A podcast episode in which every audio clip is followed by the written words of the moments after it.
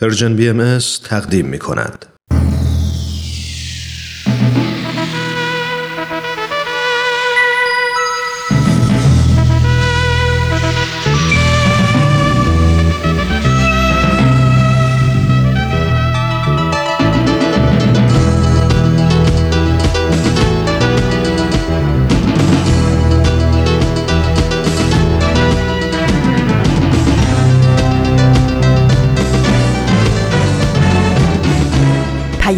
دوست. برنامه ای برای تفاهم و پیوند دلها.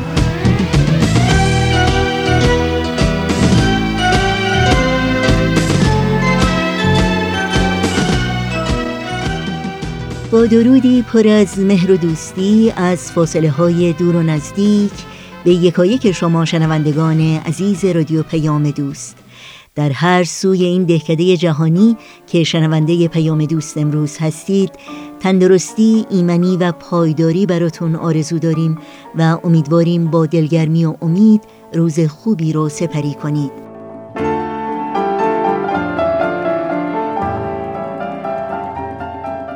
نوشین هستم و همراه با همکارانم میزبان این پیام دوست.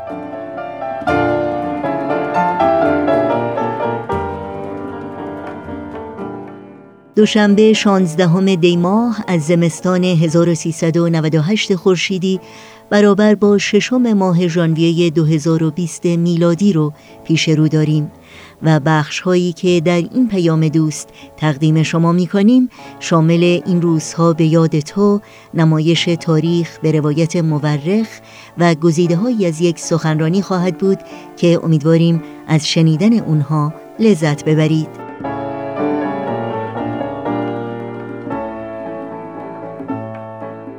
با تلفن، ایمیل و یا از طریق شبکه های اجتماعی و همینطور صفحه تارنمای سرویس رسانه فارسی باهایی با ما در تماس باشید و نظرها و پیشنهادها، پرسشها و انتقادهای خودتون رو مطرح کنید.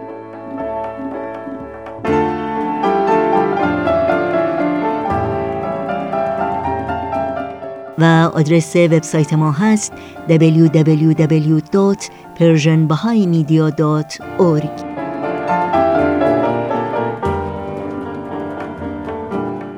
و البته در شبکه های اجتماعی می‌تونید برنامه های رادیو پیام دوست رو زیر اسم Persian BM دنبال بکنید و در کانال تلگرام با آدرس at Persian BM با ما تماس بگیرید.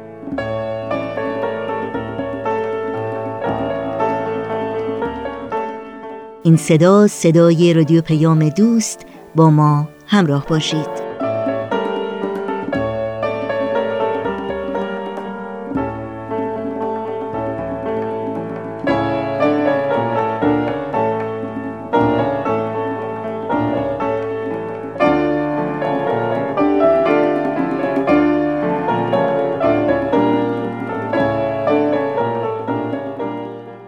این روزها نیز با قطعی از آثار آین بهایی یادی می کنیم از تعداد بیشماری از شهروندان ایران زمین. شهروندانی که در این روزهای پرسوز و سرمای زمستانی با فقر، بیکاری، بیخانمانی و گرسنگی روبرو هستند. شهروندانی که در این روزها به خاطر باور، مذهب، قومیت، جنسیت و یا هر تفاوت دیگری مورد تبعیض و محرومیت آزار و اذیت و زندان و شکنجه قرار می‌گیرند. شهروندانی که در فقدان عزیزانشان سوگوارند و با چشمی گریان در شوق دیدارشان به انتظار نشستند. یاد شما در این روزها و در همه روزها زنده و پایدار.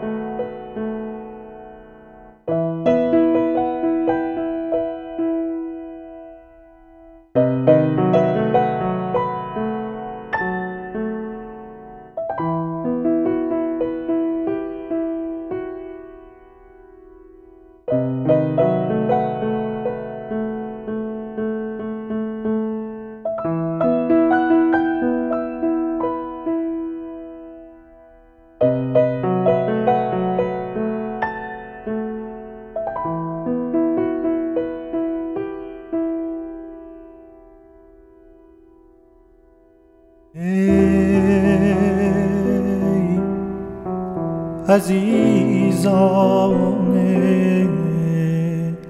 عبدالبها.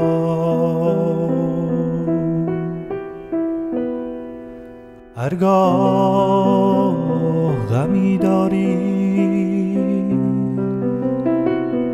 آزار می‌بینی.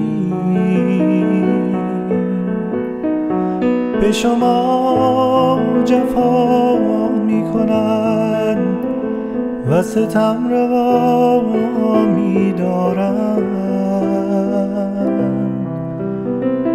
شما بزرگوار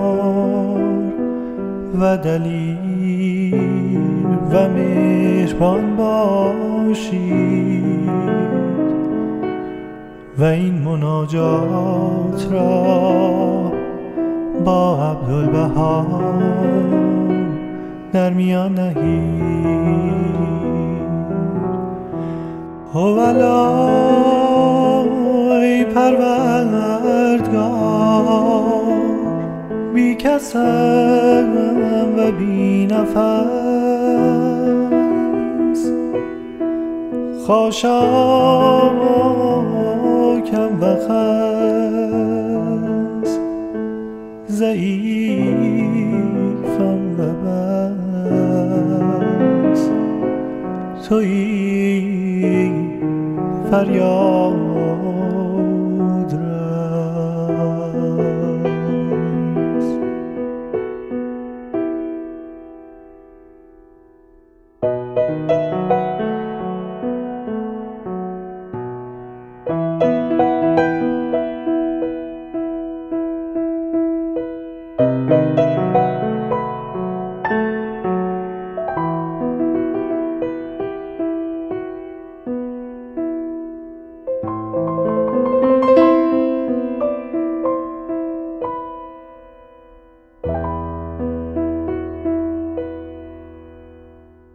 همچنان شنوندگان خوب رادیو پیام دوست هستید.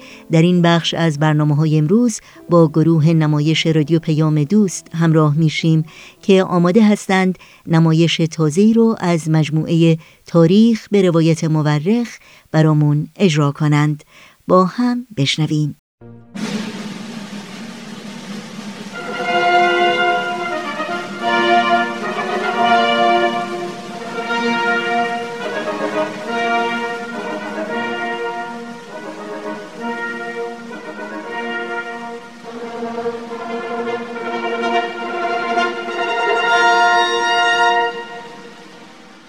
تاریخ به روایت مورخ من کتاب تاریخ نبیل رو از ترنم دوستم گرفتم که بخونم. این کتاب یه قسمت از تاریخ ایرانه که تا حالا نشنیده بودم. کتابو که باز کردم خود نبیل که اونو نوشته شروع کرد با من حرف زدن. خیلی عجیب بود ولی خیلی هم برام جالب بود. این تاریخ یه بخش از کاری از گروه نمایش رادیو. پیام دوست. تهیه کننده و کارگردان امیر یزدانی فصل دوم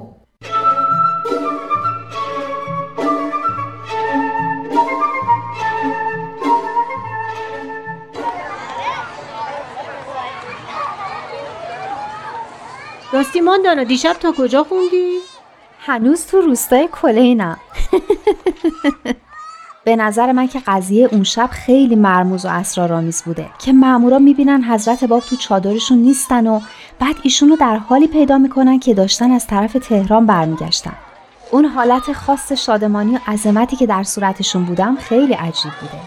حالتی که اصلا بقیه جرأت نمی‌کنن ازشون بپرسن کجا بودن. اما حضرت بالا فرمودند که هرگز ملاقاتی بین ایشون و حضرت باب صورت نگرفته. اما یه اسراری تو اون شب هست. خب اون که آره. منم فکر می‌کنم یه دیداری بوده. نه تو عالم جسمانی تو عوالم روحانی و ملکوتی. مثل اون رویاهایی که در اونا حروف هی حضرت بابو می‌دیدن و به طرف ایشون هدایت می‌شدن و بعد می‌دیدن حضرت باب واقعا منتظرشون هستن. دیشب همین قضیه خیلی منو به فکر انداخت. هم یه چیز دیگه که جناب نبیل گفتن مگه چی گفتم؟ یه چیزی که از دیشب تا حالا دارم دربارش فکر می‌کنم اینکه در یه همچین زمان حساسی که راهی برای ایران باز شده بود که بتونه از اون ذلت و خفتی که قرنها گرفتارش بوده رها بشه چرا باید کسی مثل حاجی میرزا آقاسی در دربار ایران باشه و این همم هم قدرت داشته باشه یعنی بین چند میلیون جمعیت هیچ آدم لایقتری پیدا نمی‌شد که بشه نخست وزیر ایران؟ مسئله اینه که تو رسیدن به مقام و منصب اصلا بحث لیاقت و شایستگی نبوده. بحث این بوده که کی می‌تونه به هر وسیله‌ای که شده از درست و نادرست خودشو بالا بکشه و به قدرت و ثروت بیشتری برسه. تو اصلا می‌دونی که این حاج میرزا آقاسی کی بوده و چطوری میشه صدر اعظم محمد شا؟ نه نمی‌دونم. حاج میرزا آقاسی در اصل اسمش ملا عباس بوده. اهل ماکو بوده و در عراق علوم دینی خونده بوده. پس برای همین حضرت باب رو به ماکو میفرسته. خودش ماکویی بوده. من همش فکر می‌کردم که چطوری همچین جای دوری به فکرش رسیده بوده. آره حاج میرزا آقاسی ماکو رو خیلی خوب میشناخته. فکر می‌کرده تو نقطه‌ای به اون دوری ارتباط حضرت باب با مردم قطع میشه و آینشون از بین میره. به خصوص که مردم ماکو سنی بودن و علاقه به بحثایی که بین شیعه ها رواج داشته نداشتن. خب البته حاج میرزا آقاسی تو افکار خودش بوده و نمی‌دونسته که حضرت باب یک دیانت جدید رو تأسیس کردن که ورای بحث های فرقه گفتی خودش ملا بوده؟ آره و مدتی که تو کربلا بوده و بعدش تو همدان مذهب صوفیه رو ترویج می‌کرده. بعد از اون به آذربایجان میره و بخت باهاش یار میشه و میشه معلم محمد میرزا پسر عباس میرزا که اون موقع ولیعهد ایران بوده. شاهزاده محمد میرزا هم به پیروی از معلمش ملا عباس که اون موقع دیگه به حاج میرزا آقاسی مشهور شده بوده پیرو مذهب صوفیه میشه. حاج میرزا آقاسی هم از خوشباوری محمد میرزا که اون رو صاحب کرامات می‌دونسته نهایت سوء استفاده رو می‌کرده. نکنه این شاهزاده محمد میرزا همون محمد شاهه. آره دیگه. پدرش عباس میرزا که میمیره محمد میرزا میشه ولیعهد بعدش هم به سلطنت می‌رسه. حاج میرزا آقاسی هم با توته و دسیسه رقبا رو از میدون به در می‌کنه و میشه نخست وزیر محمد شاه. بعدم روز به روز قدرت بیشتری تو دربار پیدا می‌کنه و با ظلم و ستم و چپاول مال مردم ثروت زیادی به هم می‌زنه. شنیدم خیلی هم زشت بوده. فکر کنم زشتی درونش به بیرونش هم سرایت کرده بوده.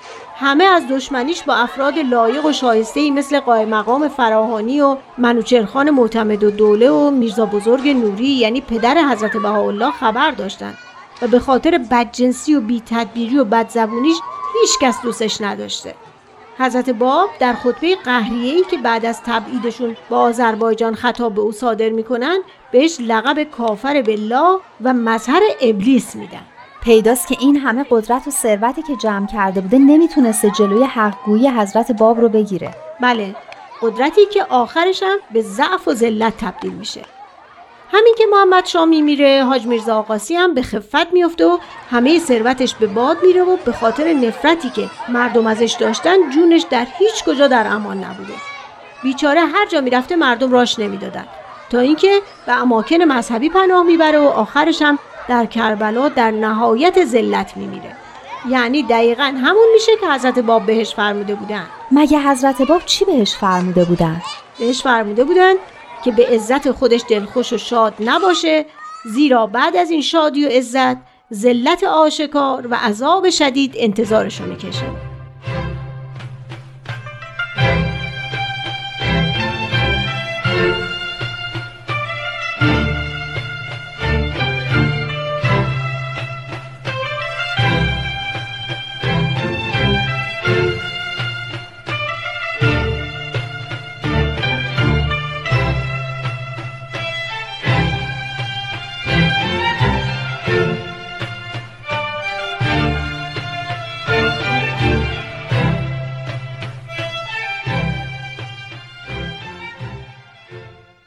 جناب نبیل برام تعریف کنین که وقتی محمد شاه نامه نوشت که حضرت باب باید به ماکو برن و خیلی محترمانه حکم تبعید ایشونو داد چی شد و چه اتفاقی افتاد؟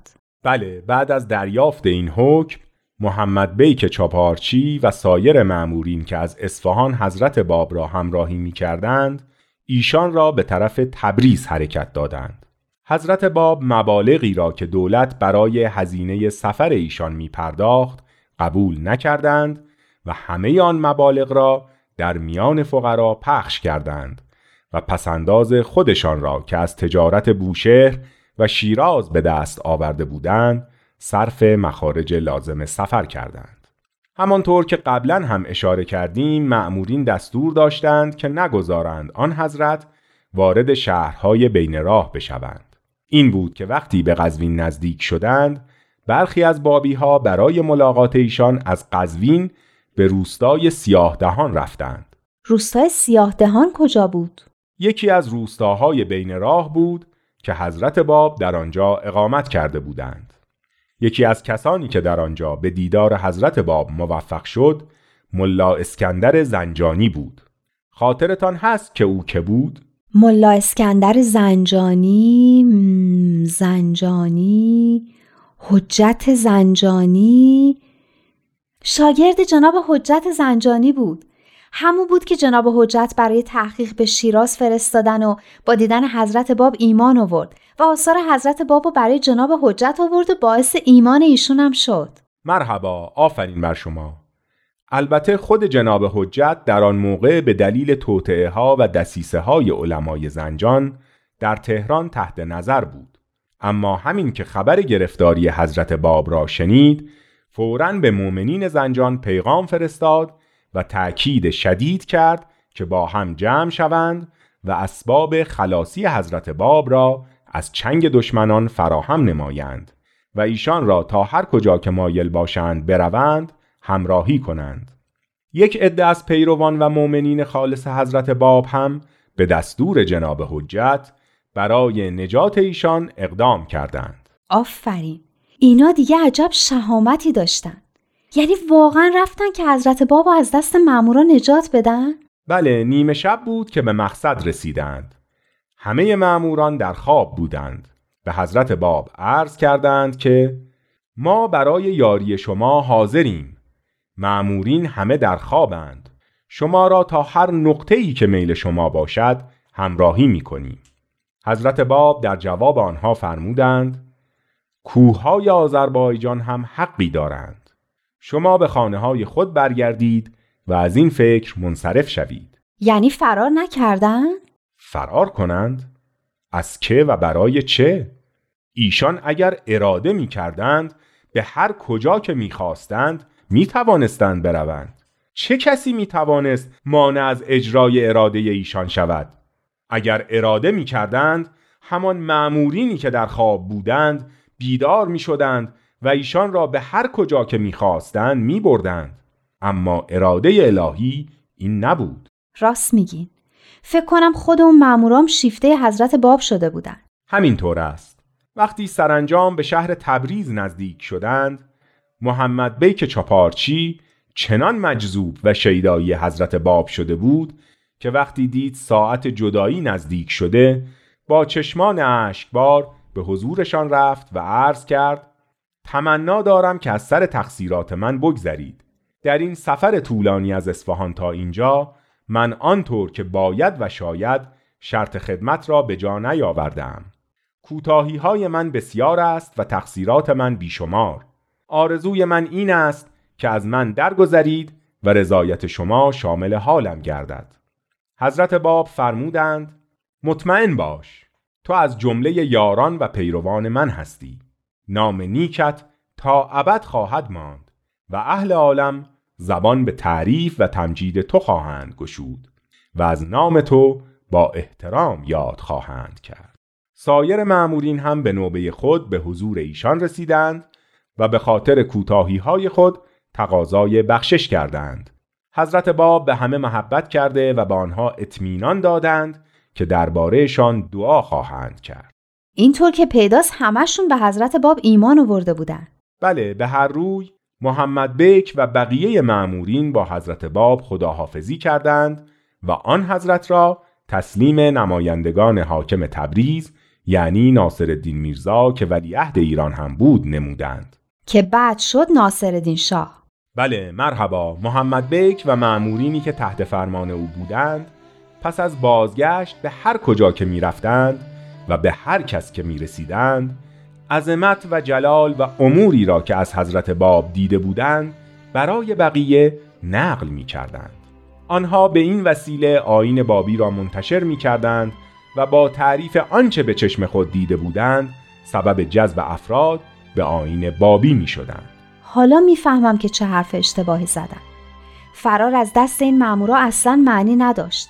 اینا خودشون از دل و جون هر کاری که حضرت باب می‌خواستن براشون انجام می‌دادن. وقتی مؤمنین به حضرت باب خبر ورود ایشان را به تبریز شنیدند همه خودشان را برای دیدار آن حضرت آماده کردند تنها آرزوی آنها این بود که به حضور آن حضرت برسند و مورد عنایت حضرتشان قرار گیرند این بود که همه به استقبال از شهر بیرون رفتند. اما معموران تازه که جانشین محمد بیک و همراهانش شده بودند به هیچ کس اجازه نمی‌دادند که به حضرت باب نزدیک شود.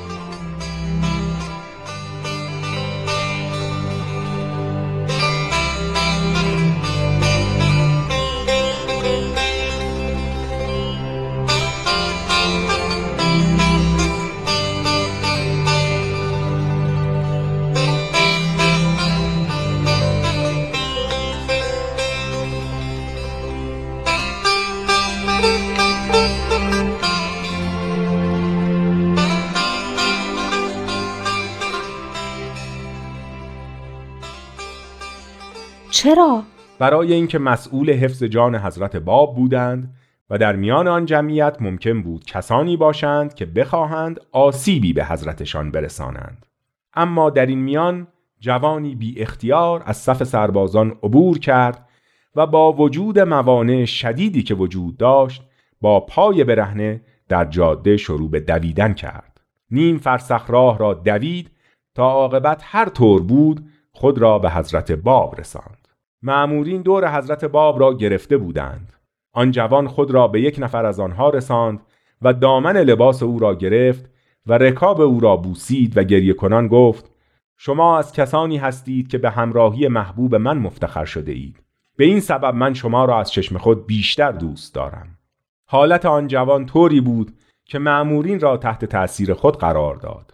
آنها به او اجازه دادند نزد حضرت باب برود. آن جوان به محض اینکه چشمش به حضرت باب افتاد از شادمانی فریاد کشید و در حالی که اشکهای سوزان از چشمانش روان بود زمین مقابل آن حضرت را بوسید.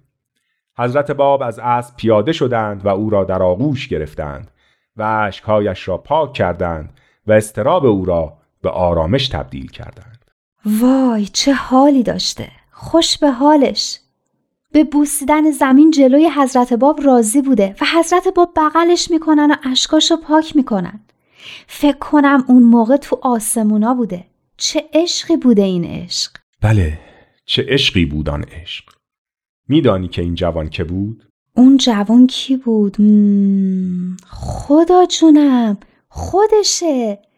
انیس میرزا محمد علی زنوزی. از تصورش تمام تنم داره میلرزه. چه عجیب این ماجرا. چقدر حیرت انگیز. بله دختر عزیزم. از میان تمام مؤمنان تبریز فقط همین جوان توانست به حضور حضرت باب برسد. بقیه فقط توانستند از دور آن حضرت را ببینند. پس از ورود حضرت باب به تبریز به دستور حکومت آن حضرت را در زندانی که قبلا تعیین شده بود جا دادند. زندان؟ دیگه چرا زندان؟ مگه محمد با اون همه احترام نگفته بود که شما در ماکو باشید تا از سفر که برگشتن با هم ملاقات کنیم؟ آدمای اون دوره چقدر راحت دروغ می‌گفتن؟ چقدر حرف و عملشون با هم فرق می‌کرده؟ البته همه هم اینطور نبودند اما متاسفانه بلای فساد و دروغ و ریا مانند ابری فضای ایران را پوشانده بود باری حضرت باب را در زندان جا دادند و فوج ناصری را معمور نگهبانی زندان کردند فوج ناصری؟ فوج ناصری سپاهی بود که از اهالی خمسه تشکیل شده و مورد اعتماد و محبت حکومت بود به همین علت به آنها فوج یا سپاه ناصری می گفتند. پس فوج ناصری یعنی سپاه ناصرالدین شاه درسته؟ بله البته باید بگوییم ناصرالدین میرزای ولیعهد چون هنوز به شاهی نرسیده بود. همین سپاه بود که بعدا مأموریت یافت حضرت باب را تیرباران کند. چه غمانگیز راست می‌گویید دخترم اما اگر به این فکر کنید که این نهایت آرزوی حضرت باب بود که در راه من یظهره الله یا حضرت بهاءالله فدا بشوند تسلی پیدا می کنید. آره خب اما اما بازم غمانگیزه باری خبر ورود حضرت باب به تبریز هنگامه ای برپا کرد. مردم از هر طرف هجوم می آوردند تا سید باب را ببینند. چرا؟ بعضی ها که فقط کنجکاو بودند اطلاعاتی به دست بیاورند. بعضی ها می‌خواستند ببینند آنچه علما و پیشوایان از تهمت و افترا در حق ایشان می‌گویند درست است یا نه. بعضی هم از پیروان ایشان بودند و از روی عشق و ایمان خواهان دیدار آن حضرت بودند. به هر حال هر وقت حضرت باب را از خیابانها عبور می‌دادند فریاد و قوقا از میان مردم تماشاچی بلند می‌شد. یعنی از دشمنی یا از دوستی؟ بیشتر مردم وقتی حضرت باب را می‌دیدند به صدای بلند تکبیر می‌گفتند. بعضی سلام و تعارف می‌کردند بعضی خواستار برکت الهی بودند. بعضی هم وقتی آن حضرت رد می‌شدند خاک زیر قدمهایشان را میبوسیدند سرانجام هیاهوی مردم به حدی زیاد شد که به دستور حکومت جارچی فریاد زد هر کس برای ملاقات سید باب برود تمام اموالش ضبط می شود و خودش هم به حبس ابد محکوم می گردد. اما دو روز بعد یکی از تجار معروف تبریز به اسم حاجی محمد تقی میلانی با شخص دیگری به اسم حاجی علی اسگر رفتند که با حضرت باب دیدار کنند. مردم به آنها هشدار دادند و نصیحت کردند که از این فکر بگذرید و به حال خودتان رحم کنید. زیرا نه فقط مال شما در خطر است بلکه زندگیتان هم به خطر می افتد. اونا چی کار کردن؟ آنها به حرف مردم گوش نکردند و به محل زندان حضرت باب رفتند. اما همین که به دم در زندان رسیدند فوراً توسط معمورین دستگیر شدند. ای داد اینا یه راست رفتن سراغ معمورا که ما می‌خوایم حضرت بابو ببینی؟ خب معلوم بود که دستگیرشون می‌کنن. شما باید بقیه ماجرا را بشنوید. خب بگی. بقیه ماجرا طولانی است و حالا هم دیر وقت است. فردا شب برایتان می‌گویم. حاجی علی اسگر خودش این ماجرا را برایم تعریف کرد. پس دیگه ترنم هم نمی‌تونه برام تعریف کنه. باید سب کنم تا فردا شب خودتون بگیم.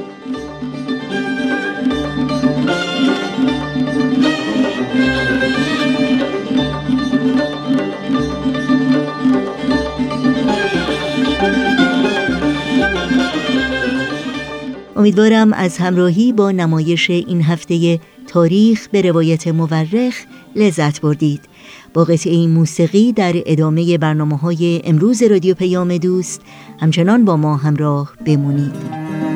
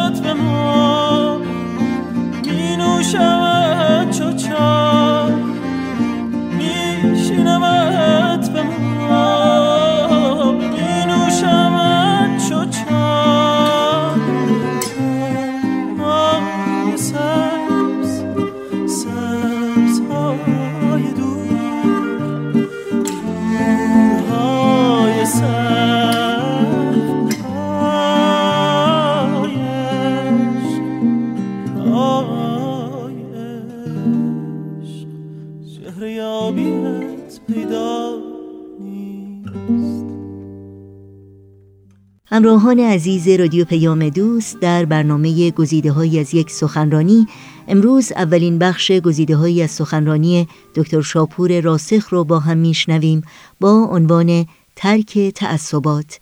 حتما آشنایی دارید که دکتر شاپور راسخ جامعه شناس، نویسنده و ادیب و اندیشمند شناخته شده ایرانی هستند و این سخنرانی رو در 22 دومین همایش سالانه انجمن ادب و هنر ایران که مدتی پیش در شهر لندن در انگلستان برگزار شد ایراد کردند. با هم بشنویم.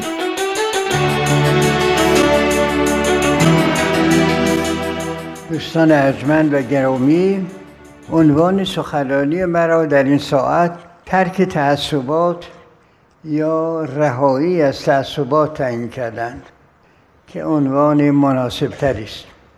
چون تعصبات مانند بیماری سخت صعب العلاج دامنگیر جامعه بشری است. برای سلامت جامعه رهایی از این تعصبات ضرور است. چنان که حضرت عبدالبها در خطابات مبارکه فرمودند تعلیم پنجم حضرت بهاءالله آنکه تعصب جنسی تعصب دینی تعصب مذهبی تعصب وطنی تعصب سیاسی حادم بنیان انسانی است و مخرب اساس نوع بشر است از هر قبیل باشد. تا آنکه این تعصبات زائل نگردد ممکن نیست که عالم انسانی راحت یابد.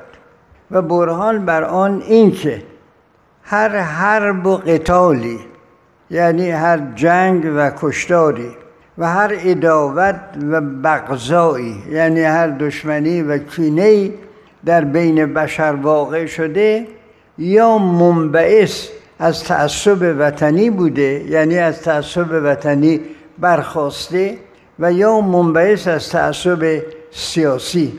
و تا تعصب باقی جنگ باقی اداوت باقی اذیت باقی. پایان سخن حضرت عبدالبها محکوم کردن تعصبات نه فقط از بابت این است که تعصب سبب جدال و جنگ است بلکه از این بابت نیز می‌تواند باشد که تعصب مخالف حقیقت است و در نتیجه معارض نظام عالم هستی. چنانکه حضرت عبدالبها در مورد تعصب وطنی میفرمایند که همه روی زمین یک کره ارز است یک ارز است یک وطن است. خدا تقسیمی نکرده و در مورد تعصب جنسی فرمودند جمیع بشر از یک عائلند از یک جنسند تعدد اجناس نیست و در مورد لزوم مطابقت رضای الهی میفرمایند خدا تعصب ندارد. ما چرا تعصب داشته باشیم؟ خدا به جمیع یکسان معامله می کند ما چرا متفاوت و مختلف عمل کنیم. تعصب علاوه بر ایجاد اختلاف و جدال بین مردم و تعارض با نظام عالم هستی نوعی خروج از اعتدال است و عدول از قانون میان روی که دستور عمل زندگی هر انسان متمدن است. تقلید از سنت های نامطلوب گذشته است. که با بیداری و هوشیاری یک جامعه سرزنده سازگار نیست نوعی تجاهل یا قفلت از تحری یا جستجوی حقیقت است که از مردم عاقل انتظار نمی رود. با این مقدمه فشرده در مورد زیانهای تعصب حال به تجزیه و تحلیل تفصیلی اون چه معروض افتاد می‌پردازیم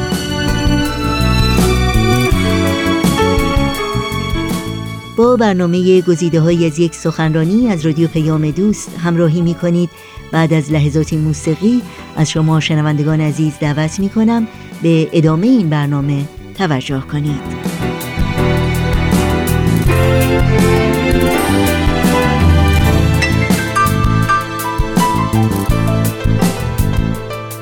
از عمده فضائل اخلاقی که در آثار بهایی مورد تصدیق و تحسین قرار گرفته میان روی یا اعتدال است چنان که معروض افتاد و در زبانهای غربی تحت عنوان تمپرنس و مادریشن مورد بحث قرار گرفته است. میان روی و اعتدال یکی از چهار فضیلت اصلی در اخلاق کلاسیک محسوب است. اخلاق کلاسیک یعنی اخلاقی که بنیادش رو فیلسوفان یونان در ایام گذشته نهادن حضرت الله هم در لوح مقصود و هم در کلمات فردوسیه و مواضع دیگر در اهمیت اعتدال سخن گفته و فرمودن که در جمعی امور باید رؤسا به اعتدال ناظر باشند چون هر امری که از اعتدال تجاوز نماید از تراز اثر محروم مشاهده شود یعنی از آرایش یا زینت اثر. مثلا حریت یعنی آزادی و تمدن و امثال آن مع آنکه به قول اهل معرفت فائز است با آنکه مورد قبول مردم با معرفت است اگر از حد اعتدال تجاوز نماید سبب و علت زر گردد. در مورد تمدن هم همینطور فرمودن. در کلمات فردوسیه در تمدن اهل غرب ملاحظه نمایید که سبب استراب و وحشت اهل عالم شده. البته دوستان عزیز می‌دانند که حضرت بهاءالله سالهای طولانی قبل از شناخت اتم اشاره به نیروی مخرب اتم که دنیا رو ممکنه مسموم بکنه فرمودن. بنابراین در معیار عرفان الهی دانش الهی این مطالب خیلی خیلی ساده است. برای ما مشکل است درکش. میفرمایند در تمدن اهل غرب ملاحظه نمایید که سبب استراب و وحشت اهل عالم شده. آلت جهنمیه به میان آمده و در قتل وجود شقاوتی ظاهر شده که شبه آن را چشم عالم و آزان امم ندیده و نشنیده. البته اوقات ما وقت ما در این سخنان در این سخنوری ها خیلی محدود است. بنابراین فقط از می‌کنم چقدر آرزو داشتم راجع به همین در قتل وجود شقاوتی ظاهر شده که شبه آن را چشم عالم و الاخر ندیده. این عالم وجود در حقیقت یعنی اکولوژی. امروز ما بهش می‌کنیم محیط زیست.